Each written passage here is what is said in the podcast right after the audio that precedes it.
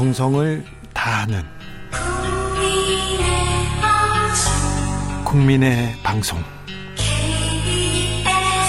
KBS 주진우 라이브. 그냥 그렇다고요.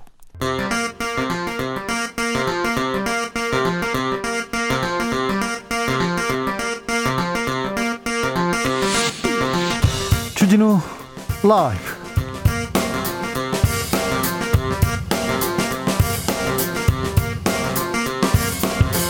2021년 8월 16일 월요일입니다. 안녕하십니까? 주진우입니다. 안철수 국민의당 대표가 국민의힘과 합당이 결렬되었다고 선언했습니다. 지금의 제1야당으로 정권 교체는 안 된다. 새로운 길을 찾겠다고 했습니다. 이준석 대표는 윤석열 후보와의 갈등 자꾸 커져만 가고 있습니다. 주말 새 통화 녹취록 유출 논란이 뜨겁습니다. 급변하는 야권 대권 구도 정치적 원의 시점에서 들여다보겠습니다. 더불어민주당 대권 후보들 청년 표심 잡기에 나섰습니다. 이재명 지사 성평등 공약을 발표했고요. 이낙연 후보는 청년들과 공개 토론회를 열었습니다. 추격자들의 활약도 만만치 않습니다. 김두관 후보는 당내 경쟁자들을 강하게 비판하면서 최근에 모두까기 인형이라는 별명도 생겼는데요. 직접 모셔서 김두관이 모두를 까대는 이유 그리고 대한민국을 어떻게 그릴 것인지 직접 들어보겠습니다. 이슬람 무장 조직 탈레반이 아프가니스탄 수도 카불을 장악했습니다. 대통령은 망명했고 각국 대사관 속속 폐쇄되고 있습니다. 현재 있는 한국 대사관도 잠정 폐쇄되었는데요. 문재인 대통령은 아프간에 있는 공관원과 교민들 안전한 철수에 최선을 다하라고 지시했습니다. 아프간 함락을 놓고 미국 바이든 행정부는 트럼프 탓이라고 목소리를 높이고 있는데요. 김은지 기자와 자세하게 살펴보겠습니다. 나비처럼 날아 벌처럼 쏜다. 여기는 주진우 라이브입니다.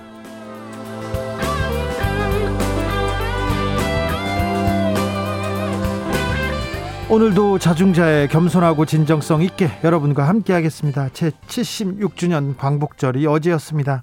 홍범도 장군의 유해가 한국에 돌아와서 더 뜻깊었었는데요. 봉오동 전투와 청산리 전투를 승리로 이끈 대한 독립군 사령관 홍범도 장군 1943년 10월 25일 광복을 보지 못하고 카자흐스탄에서 세상을 떠났습니다. 왜 그렇게 멀리 멀리 떠나야만 했는지 78년 만에 귀향 뭉클했는데요. 내일 추모제가 있다고 합니다. 대국민 추모제 함께 해주시고요. 어제 유해 봉환식 보셨으면 어떻게 보셨는지 홍범도 장군 이야기 들려주실 분 있으면 들려주십시오. 7480님께서는 어머나 휴일아 휴일이라 주진우 라이브 안 하면 어쩌나 걱정 많이 했는데 고마워요 얘기하는데 네 저희는 휴일도 함께 합니다. 오늘 대체 공휴일이지만 쉬지 못하고 일하는 분들 있습니다. 더운데 일하시는 분들 환영합니다. 일로 오십시오. 샵 9730 짧은 문자 50원 긴 문자는 100원입니다. 콩으로 보내면 무료입니다. 그럼 주진우 라이브 시작하겠습니다.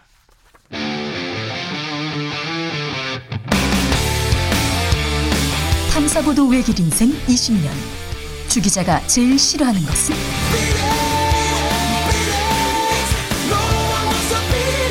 이 세상에서 비리와 부리가 사라지는 그날까지. 오늘도 흔들림 없이 주진우 라이브와 함께.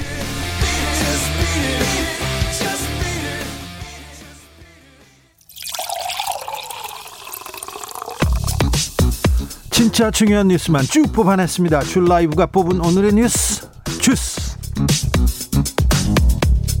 정상근 기자 어서 오세요. 안녕하십니까. 코로나 상황 먼저 살펴볼까요? 네, 오늘 코로나19 신규 확진자 수가 1,556명이 나왔습니다. 네. 주말 검사 건수 감소 영향으로 주말보다 3, 400명 정도 줄어들었는데 어, 지난주 월요일에 비해서는 60여 명 정도 많습니다. 어, 그리고 월요일에 발표된 확진자 중에서 가장 많은 수이기도 합니다. 아이고. 어, 주말 이틀 학교 확진자도 이 3,747명으로 전주 주말에 비해서 200여 명 정도 더 늘어났습니다. 비수도권 확진자 비율 계속 높아지고 있습니다. 네, 오늘도 40%가 넘었는데요. 또 오늘까지 광복절 연휴가 이어지고 있기 때문에 이 연휴의 여파도 걱정이 되고 있습니다. 여파가 며칠 있다가 아이 그 추산치에 이렇게 들어갈 텐데 걱정입니다. 네, 그리고 거리두기 4단계 격상 지역도 점점 늘어나고 있는데요. 네, 하루 평균 30여 명의 확진자가 나오고 있는 제주도도 18일부터 2주간 거리두기를 4단계로 격상합니다. 아, 이에 따라 제주도 내에 있는 그 12개 해수욕장도 폐장이 됩니다. 아, 그렇습니다. 이제 해수욕장 다 폐장됐답니다. 이제 휴가철 다 끝났답니다. 그러니까 조금만 조금만 더 덥더라도 조금만 집에서 콕 해주십시오. 백신 접종 이 좀 문제입니다. 목표를 당겼어요. 네, 정부는 백신 접종 속도를 높여서 집단 면역 달성을 위한 국민 70%의 2차 접종 완료 시점을 11월에서 10월로 한 달 앞당기겠다고 밝혔습니다. 아, 정부는 백신 수급 상황도 문제가 없다고 보고 있는데 예. 아, 다만 모더나사처럼 이 백신 수급에 차질이 생길 경우가 우려가 되고 있습니다. 아무튼 11월부터 11월에서 10월로 앞당기겠다고 합니다. 그리고 접종 수급 상황 문제가 없다고 정부가 자신하고 있으니까 일단 믿어, 믿어보자고요. 네, 오늘부터 50에서 54세 311만 명, 312만 명에 대한 대규모 1차 접종이 시작됩니다. 18세에서 아, 49세 접종도 오는 26일부터 시작되는데 현재 예약률이 58.4%로 저조하다 이런 보도가 있었습니다만 앞서 백신 접종을 하신 분들도 있기 때문에 이 전체적으로 보면은 약 72%를 기록하고 있다고 합니다. 어제 광복절이었습니다. 광복절에 대규모 집회를 연, 열겠다고 정광훈 목사가 큰 소리 뻥뻥 쳤는데 어떻게 됐습니까? 네, 집회는 사실상 무산이 됐습니다. 어, 경찰이 주말 내내 예고된 집회 장소인 광화문 일대를 통제했는데요. 예, 다만 이 과정에서 집회 참가자들과 경찰들의 산발적인 충돌이 이어졌고 예. 경찰관을 폭행한 참가자들도 있었습니다. 아, 그러면 안 되죠. 네, 몇 명이 연행이 됐고 이 중에 50대 남성은 구속영장이 신청되기도 했습니다. 어, 행사를 주도한 국민혁명당은 불법으로 통행을 막고 검문 검색을 하고 있다면서 대통령과 국무총리, 경찰 총 청장 등을 상대로 어, 국가배상 청구 소송을 내겠다라고 밝혔고요. 어, 미국 의회에도 인권 종교 탄압 실상을 알리겠다 이렇게 주장하고 있습니다. 예전에 이렇게 아... 거리를 막고 검문 검색하고 어, 종로나 명동 지나가다가 가방 네. 뒤지고 막 그랬거든요. 저는 얼굴이 데모하게 생겼다고 끌려가기도 했었어요. 그래가지고 네네. 저도 아, 그때 아, 소송을 했어야 되는데 그런 생각도 합니다. 네, 어, 정광원 목사의 사랑제일교회는 대면 예배를 어제 또 강행하기도 했는데요. 또요. 네, 거리두기 4단계 이후 벌써 다섯 번째 대면 예배입니다. 아, 시설 폐쇄 명령이 이미 내려졌고 또 두 번이나 과태료 처분을 받았지만 이 지난주보다 더 많은 참가자들이 어제 참석을 했다고 합니다. 지난번에 도심에서 대규모 집회를 주도한 민노총이 있었지 않습니까? 네. 어떻게 됐어요? 네, 법원이 양경수 민주노총 위원장에 대한 구속영장을 발부했습니다. 아, 양경수 위원장은 지난 11일 구속영장 실질심사에 출석을 거부했고 법원은 서면 심리로 구속 여부를 결정했는데요. 민주노총이 거세게 반발하고 있습니다. 광복절 집회는 대규모 집회는 없었습니다. 사실상 원천 봉쇄였는데 그런데 경찰이 가방까지 뒤져야 했나 이 부분에 대해서는 찬반 양론이 팽팽하게 맞서고 있습니다. 경찰이 좀 오버한 거 아니냐 이렇게 지적하는 사람들도 사실 많습니다. 어제 문재인 대통령이 광복절 경축사를 내놨습니다. 이번이 마지막인데 네. 그래서 일본과 중국에서도 굉장히 관심을 기울였어요. 네, 어, 임기 마지막 광복절 경축사를 한 장소는 그 옛 서울 역사였습니다. 아, 이 자리에서 문재인 대통령은 일본과는 과거사와 미래를 분리해 대응한다는 방침을 재확인했습니다. 아, 문재인 대통령은 일본에게 대화의 문을 항상 열어두고 있다면서도 바로잡아야 할 역사 문제는 보편적인 가치와 기준에 맞는 행동과 실천으로 해결해 나갈 것이다 라고 말했습니다. 아, 북한을 향해서는 코로나19 공동 대응을 위한 동북아 협력체에 참여를 요청했고요. 예. 또 국내 메시지를 보면 코로나 이후 성장 방안을 제시했습니다.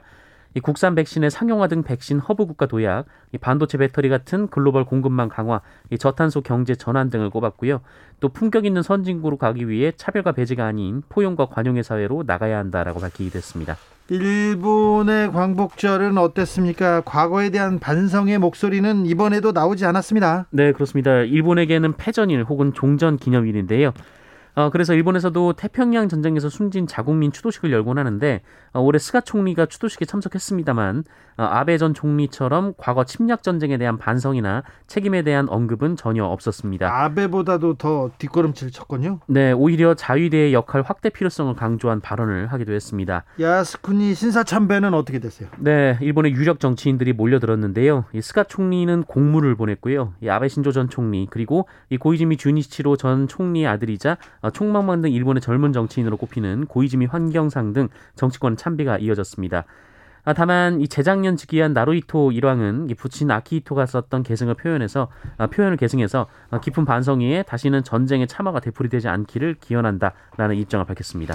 어제 홍범도 장군의 유해가 들어와서 더 뜻깊은 광복절이었습니다. 네, 이 봉오동 전투를 이끌었던 이 하늘을 나는 호랑이 홍범도 장군의 유해가 어제 고국으로 돌아왔습니다. 이 조국의 광복 소식을 미처 듣지 못하고 어, 머나먼 카자흐스탄에서 눈을 감은 지 78년 만이고요. 이 고국을 떠난 지는 약 100년여 만입니다. 어, 홍범도 장군의 유해는 특별수송기로 송환됐고 정부는 최고의 예우로 고인의 유해를 맞았습니다. 어, 오늘과 내일 이틀간 고인에 대한 추모 기간이고요. 오는 18일 장군은 대전현충원에 공식 안장돼서 드디어 고국의 땅에 묻힐 예정입니다. 아, 문재인 대통령은 독립 영웅을 조국으로 모시는 것은 마땅한 책무라고 밝혔고요. 네. 다만 카자흐스탄 고려인 분들의 섭섭한 마음을 달래기 위해 이 장군의 묘역을 공원화할 것을 지시하기도 했습니다. 7805님께서 조국이란 과연 나에게 무엇인가 하는 생각을 하게 되었고 가슴이 뭉클하였습니다. 홍범도 장군 유해 봉환을 보고 느낀 바가 컸습니다. 그랬습니다. 네. 안철수 대표가 오늘 국민의힘과의 합당 안 하겠다 이렇게 선언했습니다. 네, 안철수 대표는 오늘 기자회견을 열었는데요. 이 정치를 시작한 이래 가장 힘든 시간이었다라면서 아, 야권 지지층 확대가 통합의 가장 중요한 원칙이었으나 아, 국민의당 당원과 지지자들의 마음에 상처를 입었다라고 어, 이유를 밝혔습니다. 예. 아, 그러면서 제1야당만으로는 정권 교체가 힘들어지고 있다라면서 국민의당이 선의의 경쟁을 통해 정권 교체의 가능성을 높이는 데 역할을 하겠다며 독자 출마 가능성을 내비치기도 했습니다. 다만 대선 출마 계획에 대해서는 앞으로 계획은 따로 말씀드릴 것이다라고 했고요. 대선 전 야권 후보 단일화 가능성에 대해서는 다소 애매한 답변을 했습니다. 제1야당만으로는 정권 교체 힘들어지고 있다 하면서 회의적인 시각을 보였습니다. 이게 협당의 가장 합당을 막는 이유였으리라고 지금 그 얘기를 했는데요. 국민의힘에서는 뭐라고 합니까? 네, 양준우 국민의힘 대변인은 야권 통합에 대한 국민의 기대를 저버리고 일방적인 결정을 내린 것에 안타까움을 표한다면서 이 국민의힘은 협상 과정에서 최대한 국민의당의 입장을 존중해야 하지만 이 과도한 지분 요구, 심지어 당명 변경과 같은 무리한 요구들이 나왔다라고 말했습니다. 다만 정권 교체라는 공통의 목표를 두고 앞으로의 행보에는 함께할 것이다라면서 대선 연대 가능성은 열어놨습니다. 쉽지 않을 거예요. 안철수 대표가 마음이 많이 상한 것 같습니다. 이준석 대표하고 윤석열 후보하고 전화 통화를 했는데 어떤 분이 또 통화 녹취를 했고 녹취록을 내놨습니까? 네, 그런 주장을 윤석열 전 총장 캠프 쪽에서 하고 있습니다. 어, 이른바 탄핵 발언 이후 윤석열 전 총장이 이준석 대표에게 직접 전화를 걸어서 두 사람이 통화를 했는데 통화했다는 뉴스까지 나왔죠. 어, 그런데 그 통화 내용이 어, 꽤나 상세한 것으로 이 정치권과 언론에 이 녹취록이 돌고 있습니다. 네. 어, 그러자 윤석열 후보 캠프 측은 유출자로 이준석 대표 측을 지목하면서 불쾌감을 감추지 않았습니다. 아, 윤석열 전 총장도 국민의힘부터 먼저 공정과 상식으로 단단하게 무장돼야 한다라면서 불쾌감을 드러냈는데요. 네. 예, 반면 이준석 대표는 SNS를 통해서 녹취록은 존재하지 않는다라고 말했습니다. 예, 하지만 언론의 취재 요청의 내용을 확인해 주는 과정에서 어, 내용이 정리된 문건이 만들어진 것으로 보인다라고 설명하긴 했습니다. 그러니까 녹취는 한 거잖아요.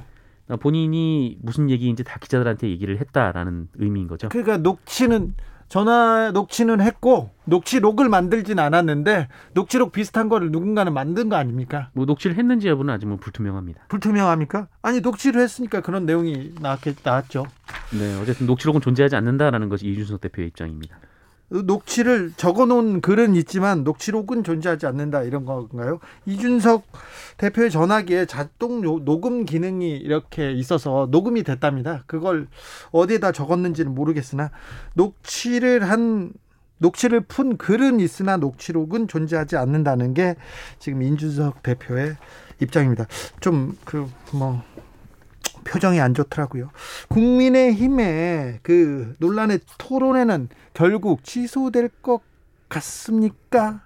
네, 어, 경선준비위원회가 그 이준석 대표와 함께 밀어붙였던 이 당 경선 후보 토론회에 대한 그 윤석열 후보 측을 비롯한 당내 반발이 사그라들지 않자 아, 결국 경선준비위원회가 토론회 취소를 검토하고 있다고 노컷뉴스가 보도했습니다. 예. 앞서 이준석 대표는 토론회 대신 발표회로 바꿔서 일정을 추진하려고 했는데 아, 윤석열 전 총장 측은 어떤 경선 과정이든 경선준비위원회가 아니라 선거관리위원회가 해야 한다라면서 반발을 이어갔습니다.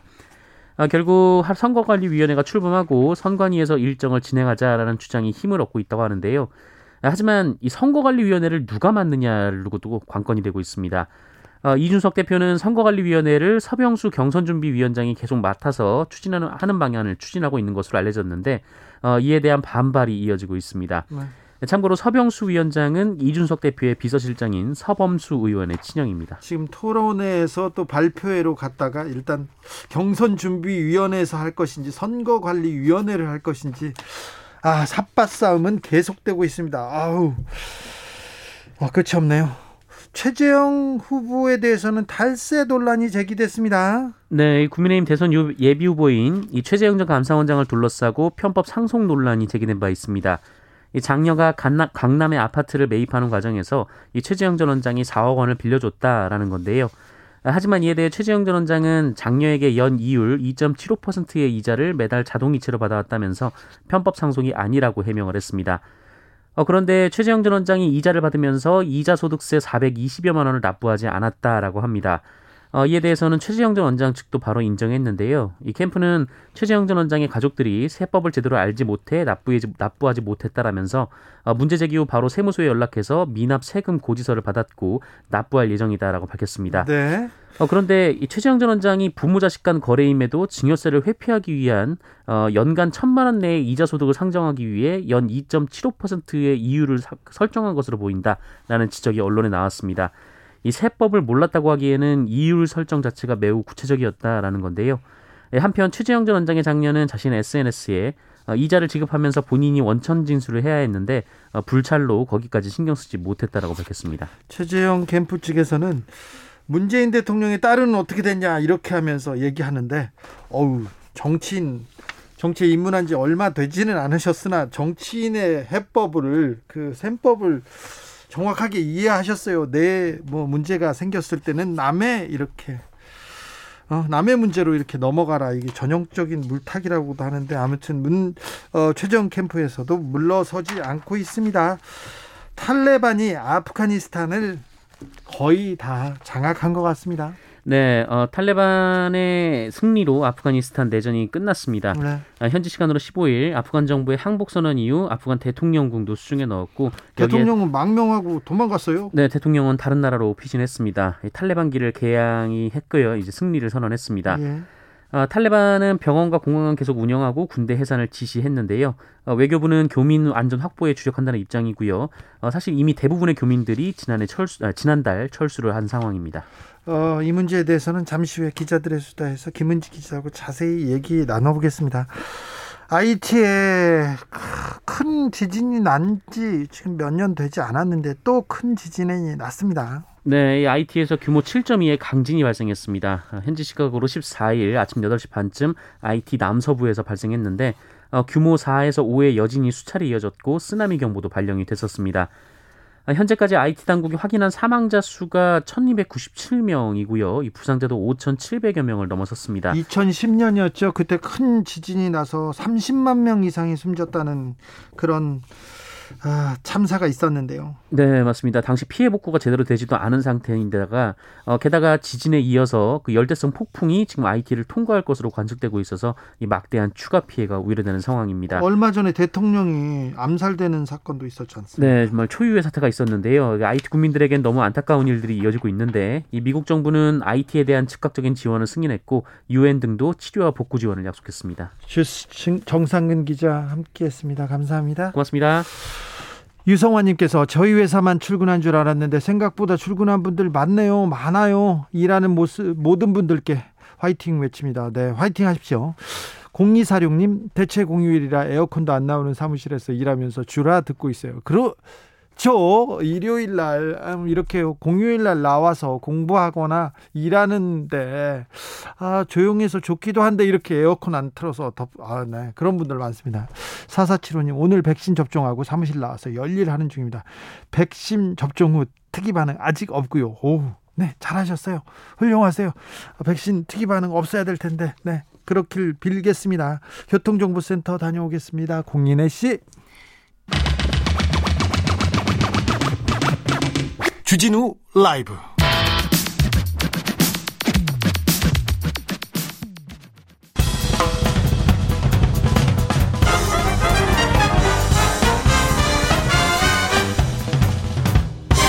훅 인터 인터뷰. 모두를 위한 모두를 향한 모두의 궁금증 훅 인터뷰. 더불어민주당 대권 후보 이재명 지사가 치고 나갑니다. 이낙연 후보 따라 붙습니다. 추격자들도 만만치 않습니다. 이재명 후보에게 전 도민 재난지원금 이거 바람직하지 않다 이렇게 아픈 소리 딱 합니다. 그리고 이낙연 후보에게는 아수라백작이라는 얘기도 했어요. 날선 비판 이어가고 있는 추격자 만나보겠습니다. 지방도 잘 살아야 된다. 그래야 온 나라가 잘 산다. 이렇게 외치는 분입니다. 민주당 경선 후보 김두관 의원 모셨습니다. 어서 오세요. 예, 반갑습니다. 김두관 후보입니다. 주말에 이낙연, 이재명 후보는 호남에서 이렇게 계속 이렇게 어, 막수하고 다니더라고요. 그런데 김두관 후보는 안 보이더라고요. 저는 워낙 현장에 이미 많이 다녔기 때문에 그래요? 예, 굳이 다닐 필요가 없고요. 네. 뭐 했는지 김두관 후보 오늘 뭐 했는지 이런 보도 안 나오니까 속상하시죠. 좀 그렇죠. 그렇죠. 예. 이재명, 이, 이낙연 이렇게 위주로만 이렇게 나옵니까? 아무래도 이제 갱선 중에 네. 어, 1, 2위를 달리는 후보 중심으로 보도하는 것은 너무 당연하고요. 아 그래요? 실제 뭐 후발 주자들이 좀 세게 네. 어, 선명하고 또렷한 주장도 하고 네. 주목받는 정책 비전을 이야기해야 네. 그래도 언론이 좀 주목하고 또 네. 언론은 장을 통해서 국민들이 당원들이 만나기 때문에 네. 참 중요하다고 생각합니다. 알겠습니다. 또 마음 넓게 또 예. 후발 주자지만 그렇게 또 생각하시네요. 예. 이낙연 후보는 아수라백작이라고 하는데 아수라백작이 뭐예요? 왜 그랬죠? 왜 이렇게 이 얘기를? 아수라 백작이라 하기에 좀그 궁금한 사람들이 있는데 요즘 젊은이들 잘 모르시더라고요. 몰라요. 아수라 백작이 뭐지? 이거 이게. 예, 아수라 백작. 마징가 제때에 나오는 네. 한쪽은 좀 한쪽 두 그렇죠. 얼굴의 사나이로 네. 이렇게 나오는데요. 왜 이낙연 후보는 두 얼굴의 사나이입니까? 어, 지난번 아무래도 이제 그 역사 지나온 과거 역사를 좀 이렇게 점검하게 되는데요. 네. 검증하게 되는데 어, 노무현 대통령 탄핵 시절에 네. 그 당시에 이제 탄핵을 주도했던 한나라당하고 어, 이렇게 함께해서 탄핵에 앞장을 섰지 않습니까? 네. 앞장을 섰는데 이제 그 당시 탄핵에 반대한 국회의원들은 탄핵에 아예 그 국회에 들어가지 않았거든요. 네. 본인은 이제 들어갔으면서 사실은 노무현 탄핵에 반대했다 이렇게 이야기를 예, 했는데 뭐 무기명 비밀 투표, 투표니까 알 수가 없는데 그 정향으로 봐서 이제 탄핵을 반대하는 사람들 오히려 한나라당과 이렇게 연대해서 스크럼을 쫙 막았거든요. 네. 그러면서 본인이 이제 반대했다 하니까 그걸 사실 우리가 합리적 의심을 할 수밖에 없고 또 본인이 특히 이제 그걸 무덤까지 가져가겠다 이렇게 이야기를 했었거든요. 네. 2004년에. 네. 그런데 최근에 1년 전입니까? 얼마 전에 이제 갱선이 되면서 네. 본인이 탄핵 그 투표장에 들어가기는 했는데 네. 거기 들어가 찬성을 안 하고 반대를 했다 이러니까 아무래도 너무 이중적이다 이런 부분을 지적한 거죠. 우리가 뭐 그 2002년 갱선 과정에서 이제 한나라당에서 온 네. 이인재 후보를 네. 노무현 대통령이 강하게 검증을 했잖아요. 예. 그리고 최종적으로 이제 노무현 후보가 대, 대선 후보로 됐는데 네. 뭐 그런 과정처럼 뭐 장관들도 청문회 과정에서 엄청나게 그- 그 검증을 하는데 예. 하물며 대한민국 국정을 책임지고 하겠다는 대통령 후보에 대해서 검증은 날카로울 수밖에 없고요. 예. 그건 누구나 마찬가지로 생각합니다. 알겠습니다. 아수라 백작은 아무튼 젊은 사람들은 모릅니다. 예, 마징가 제트에 나오는 그렇죠. 두 얼굴의 사나이입니다. 마징가 제트는 저희 때나 봤죠. 네. 조국 사태는 윤석열과 이낙연의 합작품이다. 이건 좀 너무 센 발언 아닙니까? 셌습니까? 네. 어, 그 부분에 대해서는 뭐 제가 해명할 거라기보다는 어, 우리 당원들과 지지자들께서 지난번에 열린 공감 TV에서 최승희 총장이 이제 그 자기 측근하고 통화하는 과정에서 그 조국을 쳐줘서 고맙다. 고 이낙연 측에서 전화가 왔다. 이렇게 하면서 문제가 됐고 그 당시 그 공감 TV 열린 공감 TV를 어 구했더라고요. 그 방송을 가처분 신청을 했는데 법원에서 어, 기각이 됐었고 우리가 상식적으로 보면 그 문제를 일으킨 최성해 총장을 고소 고발하는 게 맞는데 정작 그 진실을 밝힐 최성해 총장은 어, 고발하지 않고 열린 공감 TV를 그 방송 가처분 신청한 것에 대해서 누가 납득을 하겠습니까? 음, 이재명 후보에 대해서도 좀 물어보겠습니다. 예. 이재명 지사가 경기도 지사직을 사퇴하는 것은 뭐, 어, 이 부분에 대해서는 어, 별말 하지 않으셨어요? 아, 저는 저 도지사 직을 사퇴하고 안 하고는 저는 뭐 2012년에 그렇게 네. 했지만 네. 사실은 그 도민들의 판 도민들의 선택이거든요. 네. 그래서 도지사가 마음대로 하는 거 옳지 않아요. 그래서 네. 제가 2012년에는 네. 왜 도지사를 사퇴하셔가지고 어, 그래가지고 지금까지 제가 집 나와서 개고생하고 아, 네. 사실 지금도 그 도민들이 많이 섭섭해 하시잖아요. 아니 그때 하지 말라니까요. 어, 그러니까요. 네. 그런데 그래서 그때 아, 반성하고 그래서 이- 이재명 지사가 도지사직을 네. 유지하는 건 너무나 당연한데 아, 네. 최근에 이제 도지사직을 활용해서 네. 대선 경선에 뭐 영향을 주지 않는 이런 때문에 지금 오해가 있는 거죠. 그렇습니까? 예. 재난지원금 100% 지급 이 부분은 어떻게 생각하십니까? 아, 저도 처음에는 저도 기본적으로 뭐 전체 국민에게 재난지원금을 주면 20만 원이고 네. 88%만 주면 25만 원이잖아요. 네. 500만 원이나 1000만 원 주는 것도 아니고 20만 원, 25만 원 주면 나는 것 자체가 네. 옳지 않아. 그래서 전체 다 지급하는 걸 나는 지지를 했지만 네. 어쨌든 이제 당정청이 어렵게 합의를 하고 또 야당까지 동의를 했기 때문에 네. 지금은 88%를 주는 것에 대해 주는 것에 결정에 대해 존중하는 게 맞다. 네. 자, 경기도같이 재정이 풍부한 도만 주면 못 주는 이제 시도가 굉장히 상대적으로 박탈감, 차별성 이런 걸 느끼기 때문에 그건 옳지 않다 이런 걸 네. 주장. 아, 김두관 후보의 매력에 대해서도 좀 얘기해 보겠습니다. 네. 다른 후보들 얘기보다 김두관 후보 할 얘기가 되게 많거든요. 어, 참여정부 초, 초대 행정 자치부 자치부 장관이었습니다. 예. 노무현 대통령이 왜 김두관을 그렇게 예뻐했습니까? 어, 참여정부의 그 기본적인 국정의 12대 과제 중에 국가 균형 발전하고 지방 분권이 강한 국정 과제 중에 하나였는데 거의 첫 번째, 두 번째 예, 뽑히 그래서 죠 그래서 어, 기초지방정부의 남의 군수를 할 때 도에 가서 또 네. 중앙부처에 가서 얼마나 많이 당했, 당했겠습니까? 네. 그래서 역지사지로 노무현 참여정부 행정자치부 장관은 옛날 네. 내무부 후신인데 네. 지방정부를 관리 통제하는 중앙부처가 아니라 진정으로 지방 분권과 균형 발전을 위해서 지방정부를 지원하고 도와주는 도우미 부처로서 행정자치부의 패러다임이 바뀌었거든요. 네. 이런 참여정부 행정자치부 장관으로서 지방에 있으면서 많이 당한 김두관이 하는 게 바람직하겠다 이렇게 네. 생각하신 것 같아요. 그래서 정말 시골 군수를 네. 행정자치부 장관으로 발탁한다는 건 이건 노무현 대통령이 아니면 불가능한 일이었어요. 네.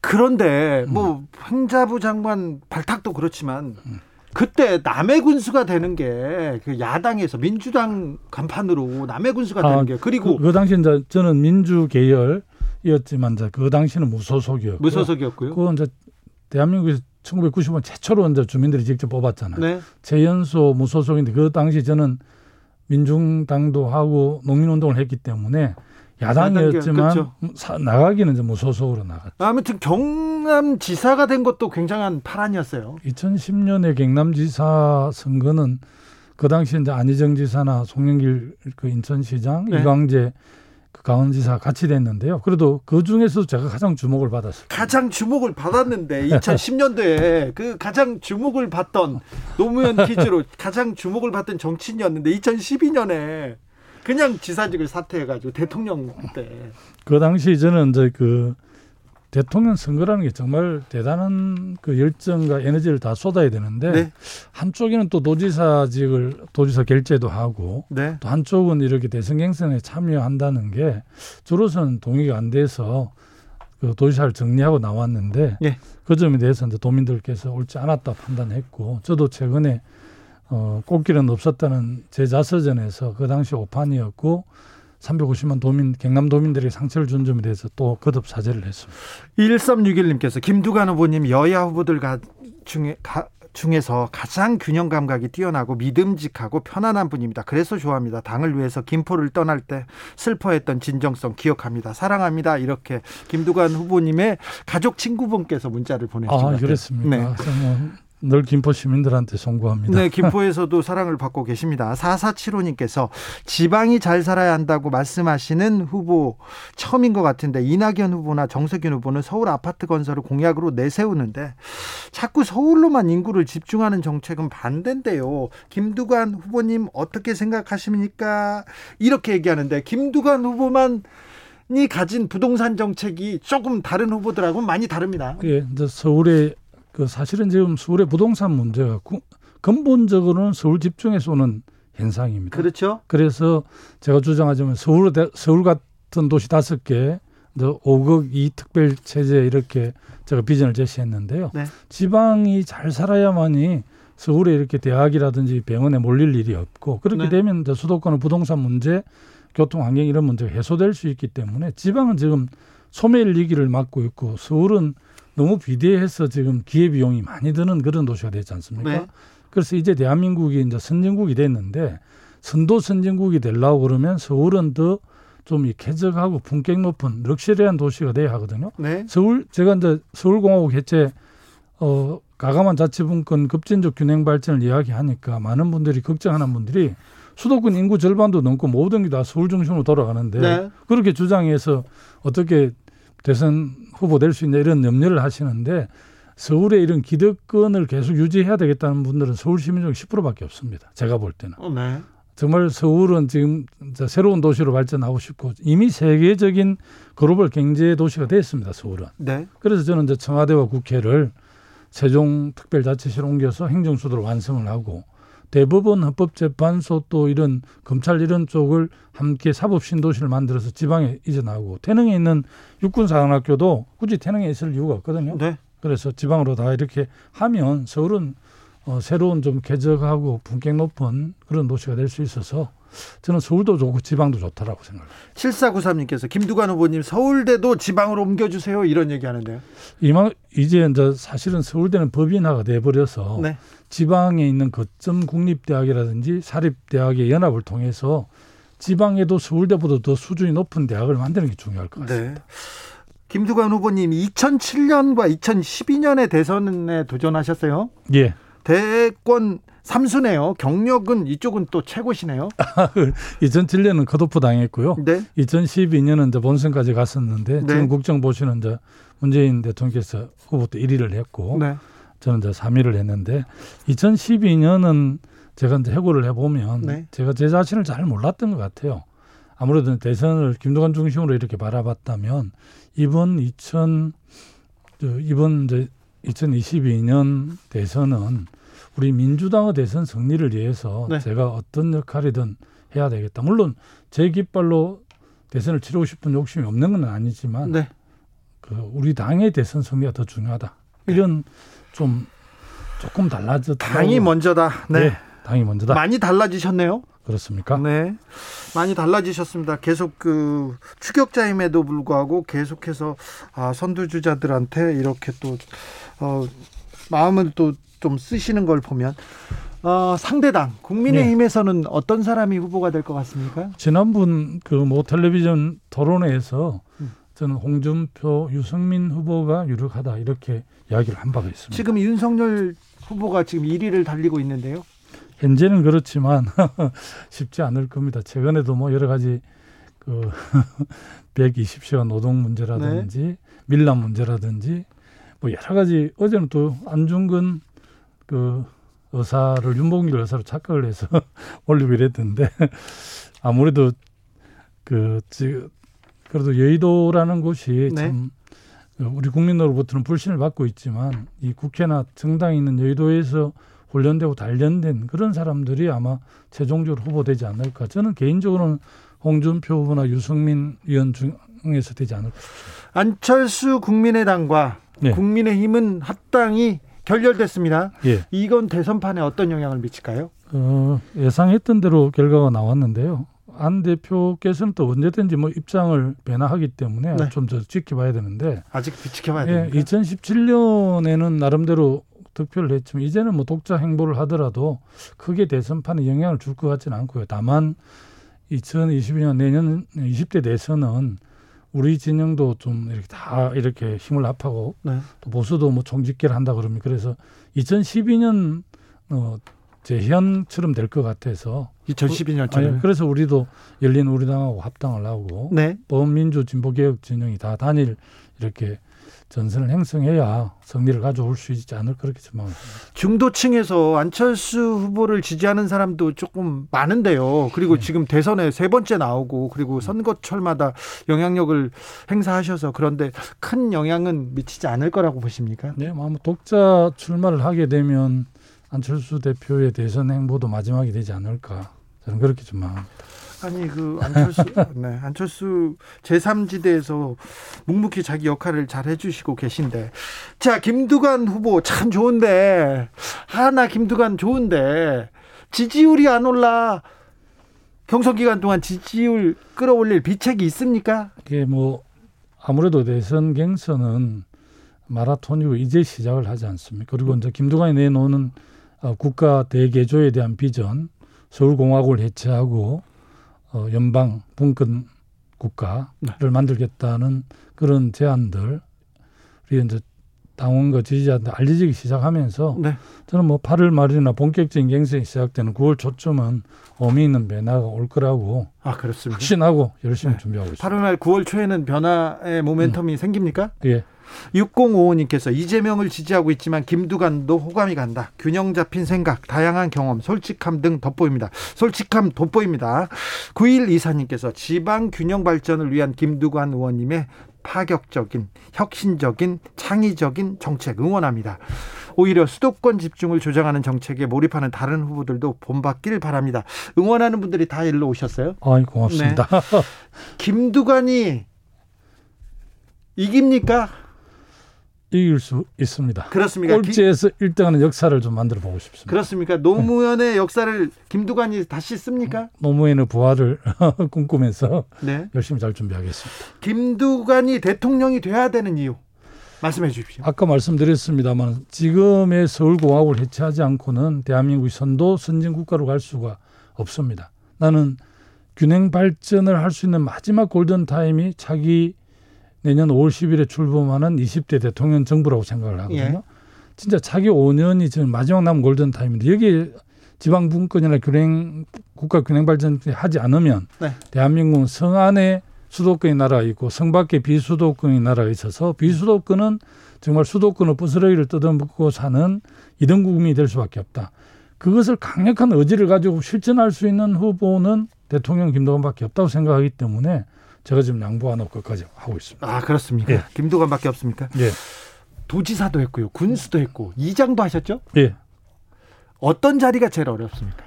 뭐 어렵지 않은 게 별로 없었지만 뭐 그렇게 말씀을 드리면 지금 국무총리나 국회의원이나 도지사도 대단한 경력이지만 네. 그것만으로 이 국민들의 소소한 그 생활상의 문제를 다 챙기 어렵거든요. 네. 저는 이제 풀뿌리 기초인 마을 이장부터 이렇게 도전까지 했기 때문에 네. 그래도 이 중앙정부 새로운 시대 전환에 20대 대한민국 대통령은 아래서부터 이렇게 좀 성장하고 훈련돼서 온 사람이 한번 맞는 것도 4차 산업혁명처럼 새로운 대한민국 미래를 위해서 바람직하지 않을까 저는 감히 그렇게 생각합니다. 1788님 큰 문제가 있어요. 김두관 후보는 그러면서 얘기합니다. 목소리 박력이 없는 게 문제입니다. 좀 더 박력이 크게 확신에 찬 목소리로 말씀해 주세요. 얘기합니다. 어, 제가 저음이라서 그런 것 같아요. 네. 숲사이 파란 하늘님께서는 샤이 김두관 지지 세력 존재함이 확실합니다. 얘기합니다. 아, 감사합니다. 네, 지금까지 이장에서 군수로 그리고 군수에서 도지사로 그리고 대통령을 꿈꾸는 김두관 후보였습니다. 감사합니다.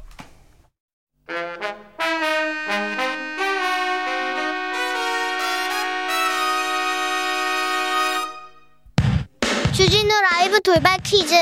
오늘의 돌발 퀴즈는 객관식입니다. 문제를 잘 듣고 보기와 정답을 정확히 적어 보내주세요. 오늘의 문제. 프리미어리그 새 시즌 개막전에서 잉글랜드 프로축구 토트넘의 이 선수가 지난 시즌 우승팀인 맨체스터 시티를 상대로 결승골을 터뜨렸습니다. 이 선수가 개막전에서 터뜨린 리그 1호 골이었는데요. 영국 현지 언론들이 이 선수의 활약을 극찬하고 있습니다.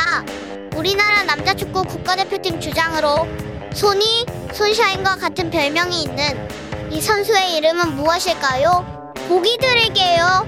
보기 1번 손흥민, 2번 손예진. 다시 한번 들려드릴게요. 1번 손흥민, 2번 손예진. 샵9730 짧은 문자 50원 긴 문자는 100원입니다. 지금부터 정답 보내주시는 분들 중 추첨을 통해 햄버거 쿠폰 드리겠습니다. 주진우 라이브 돌발 퀴즈 내일 또 만나요.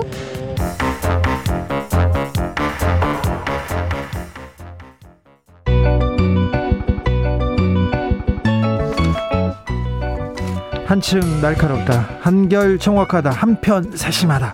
밖에서 보는 내밀한 분석, 정치적 원의 시점. 오늘의 정치권 상황 원회에서 더 정확하게 분석해 드립니다. 김용란 전, 전 자유한국당 의원 안녕하세요. 네, 안녕하세요. 호기심 천국 김용남입니다. 호기심 천국 김용남 의원 그리고 불굴의 희망 최민희 전 더불어민주당 의원. 네, 안녕하세요. 불굴의 희망 최민희입니다. 안철수 국민의당 대표가 결국 국민의힘과 합당 안 하겠다 경, 결렬을 선언했습니다. 어떻게 보셨어요, 김용남 의원님? 사실은 그 합당과 관련한 협상 과정에서 예견됐던 일이죠. 네. 그렇게 흘러갔고 어, 대단히 후일에 큰 화근을 만들어 놨습니다. 김용남 의원이 계속 지적했는데 네. 그 그래도 이런 부분 좀 다독이고 가야 된다 계속 지적했는데 그 우려가 지금 현실이 돼 갑니다. 그렇죠. 사실은 이 협상 과정에서 이준석 대표가 젊은 꼰대 갑질이 뭔지를 유감없이 보여줬죠. 젊은 꼰대 갑질. 그러니까 너무 고압적으로 야 들어오려면 들어오고 네. 안 들어와도 우리 아무 상관없어. 나 휴가 가기 전에 너 빨리 와. 뭐 오던지 말던지 네. 뭐 거의 이 분위기였거든요. 그러니까 합당이 결렬되더라도 계속 그 다수당인 국민의힘 당 대표로서는 어떻게든 오세요, 오세요. 뭐 뭐라도 다 해드릴게요. 네. 라고 자세를 낮춰가면서 안철수 대표가 결렬 선언하면서 나중에라도 이번 대선에 출마 선언을 할 명분을 없애버렸어야 되는데 네. 이거 판을 깔아줘 버렸어요 그냥. 예. 그러니까 이게 참 아, 향후에 국민의힘에서 선출될 대선 후보가 결국엔 마지막에 안철수 대표 내지는 당신은 뭐 후보가 돼 있을지 모르겠습니다만 대선 전에 거기서 해결해야 될 수밖에 없습니다. 네. 네. 네. 어, 우선 이제는 그 야, 야권에서 정치적 을이 되어버린 안철수 대표의 처절한 몸부림 같이 보이더라고요. 아 그래요? 예, 그래서 이렇게밖에 나는 할 수가 없다. 그래서 결렬 선언을 먼저 해버린 건데 네. 중요한 건 그 결렬 선언에 대한 반응이 저는 더 좀 이상했어요. 그러니까 이 결렬 선언을 하면 이게 그 힘 있는 갑이 그러니까 어떤 반응을 보이나가 이후의 행보를 결정짓는데 반응 또한 기존의 행보하고 다르질 않더라고요. 이 점이 더 놀라웠어요. 그래서 이렇게 아무리 정치가 달면 삼키고 쓰면 뱉는다고 하더라도 어쨌든 정치적 필요에 의해서 그 합당을 위한 협상을 한 거 아닙니까? 네. 그러면 제가 이 대목에서 손학규 대표가 굉장히 생각나는 게 2011년에 혁신과 통합하고 어, 민주당이 합당을 했거든요. 네. 그 그걸 할 때 손학규 대표가 모든 걸 100%다 양보했어요. 예. 예, 그래서 합당이 되게 순조롭게 이루어졌고 물론 혁신과 통합 쪽에서도 뭐 지분 요구 이런 거 하지 않았어요. 그런데 손학규 대표도 심지어 대표 나오는 것까지 전부 다 포기하시고 합당했거든요. 네. 그러니까 이런 경우라면 사실 안철수 대표가 내가 대표가 돼서 지방선거에 공천권을 행사하겠다 이런 마음이 있을 수 있겠죠. 속으로 합당 이후에 당해서. 네, 네. 그런데 그래서 만약에 안철수 대표에게 공동대표직을 준다 한들 그게 안철수 대표 혼자 공천권을 행사할 수 없는 건 누구나 다 알잖아요. 그런데 아무것도 양보하지 않고 의미가 없는 당신은 그냥 우리에게 조건 없이 들어와라, 굴복해라 이런 메시지를 준 건 저는 정말 잘못한 거라고 봅니다. 이게 선거에서요. 제일 무서운 거는 어떤 어, 정치인이나 정치 세력이 국민들께 어떤 자신들의 유능함을 보여준다든지 아니면 어떤 뭐 잘할 수 있다 성실함 이거보다 제일 무서운 게 동정심이거든요. 네. 국민들이 보기에 불쌍하면 끝나는 거예요. 그거는 절대 못 뒤집어요. 우리나라는 특별히 그래요. 네. 그래서 선거에서 떨어지고 떨어지고 몇 번 떨어진 사람 있지 않습니까? 그 다음에 돼요. 아니 선거에서 하여튼 어떠한 구실이 됐던 상복 입는 사람이 당선될 가능성이 높아요. 아, 그러니까요. 근데 이게 지금 안철수 대표가 불쌍해 보이는 판을 만들어 놨거든요, 지금. 상복 입은 사람이 당선될 수 있다. 이거는 전문 용어고 이거 고급 고급 이거 돈 받아야 될 것 같은데. 아니 그러니까 뭐뭐 뭐 배우자가 됐던 뭐 선친이 됐던 네. 누가 아 불행한 일을 당해서 대신 나온 사람이 당선될 가능성이 매우 높습니다. 상... 우리 국민들이 정이 많기 때문에 그래요. 상복 입고 선거판에 뛰어든 사람들 진짜 많거든요. 그리고 남편이 감옥 가면 부인이 아, 옥중 출마 이런 거 네. 있지 않습니까? 아, 8825님께서 젊은 꼰대 이준석한테 핍박받는 안철수가 불쌍해요. 이호남님 보니까 오늘 보니까 안철수 대표 어깨가 처져서 아. 이렇게 얘기하는데 안철수 대표가 지난 대선에서 20% 넘게 득표했습니다. 그리고 여당도 야당도 민주당도 국민의힘도 싫다. 제3지대 중도층에 있는 사람들이 꼭 있거든요. 근데 그 사람들한테 영향력이 없을까요? 막판에 어떻게 될까요, 최민희 의원님? 아니 있죠 영향력이. 그게 20%인지 지금 현재 나타나고 있는 5에서 10% 사이인지 모르지만 영향력은 있는 거고 이 지지율이 유동적이라는 게 중요해요.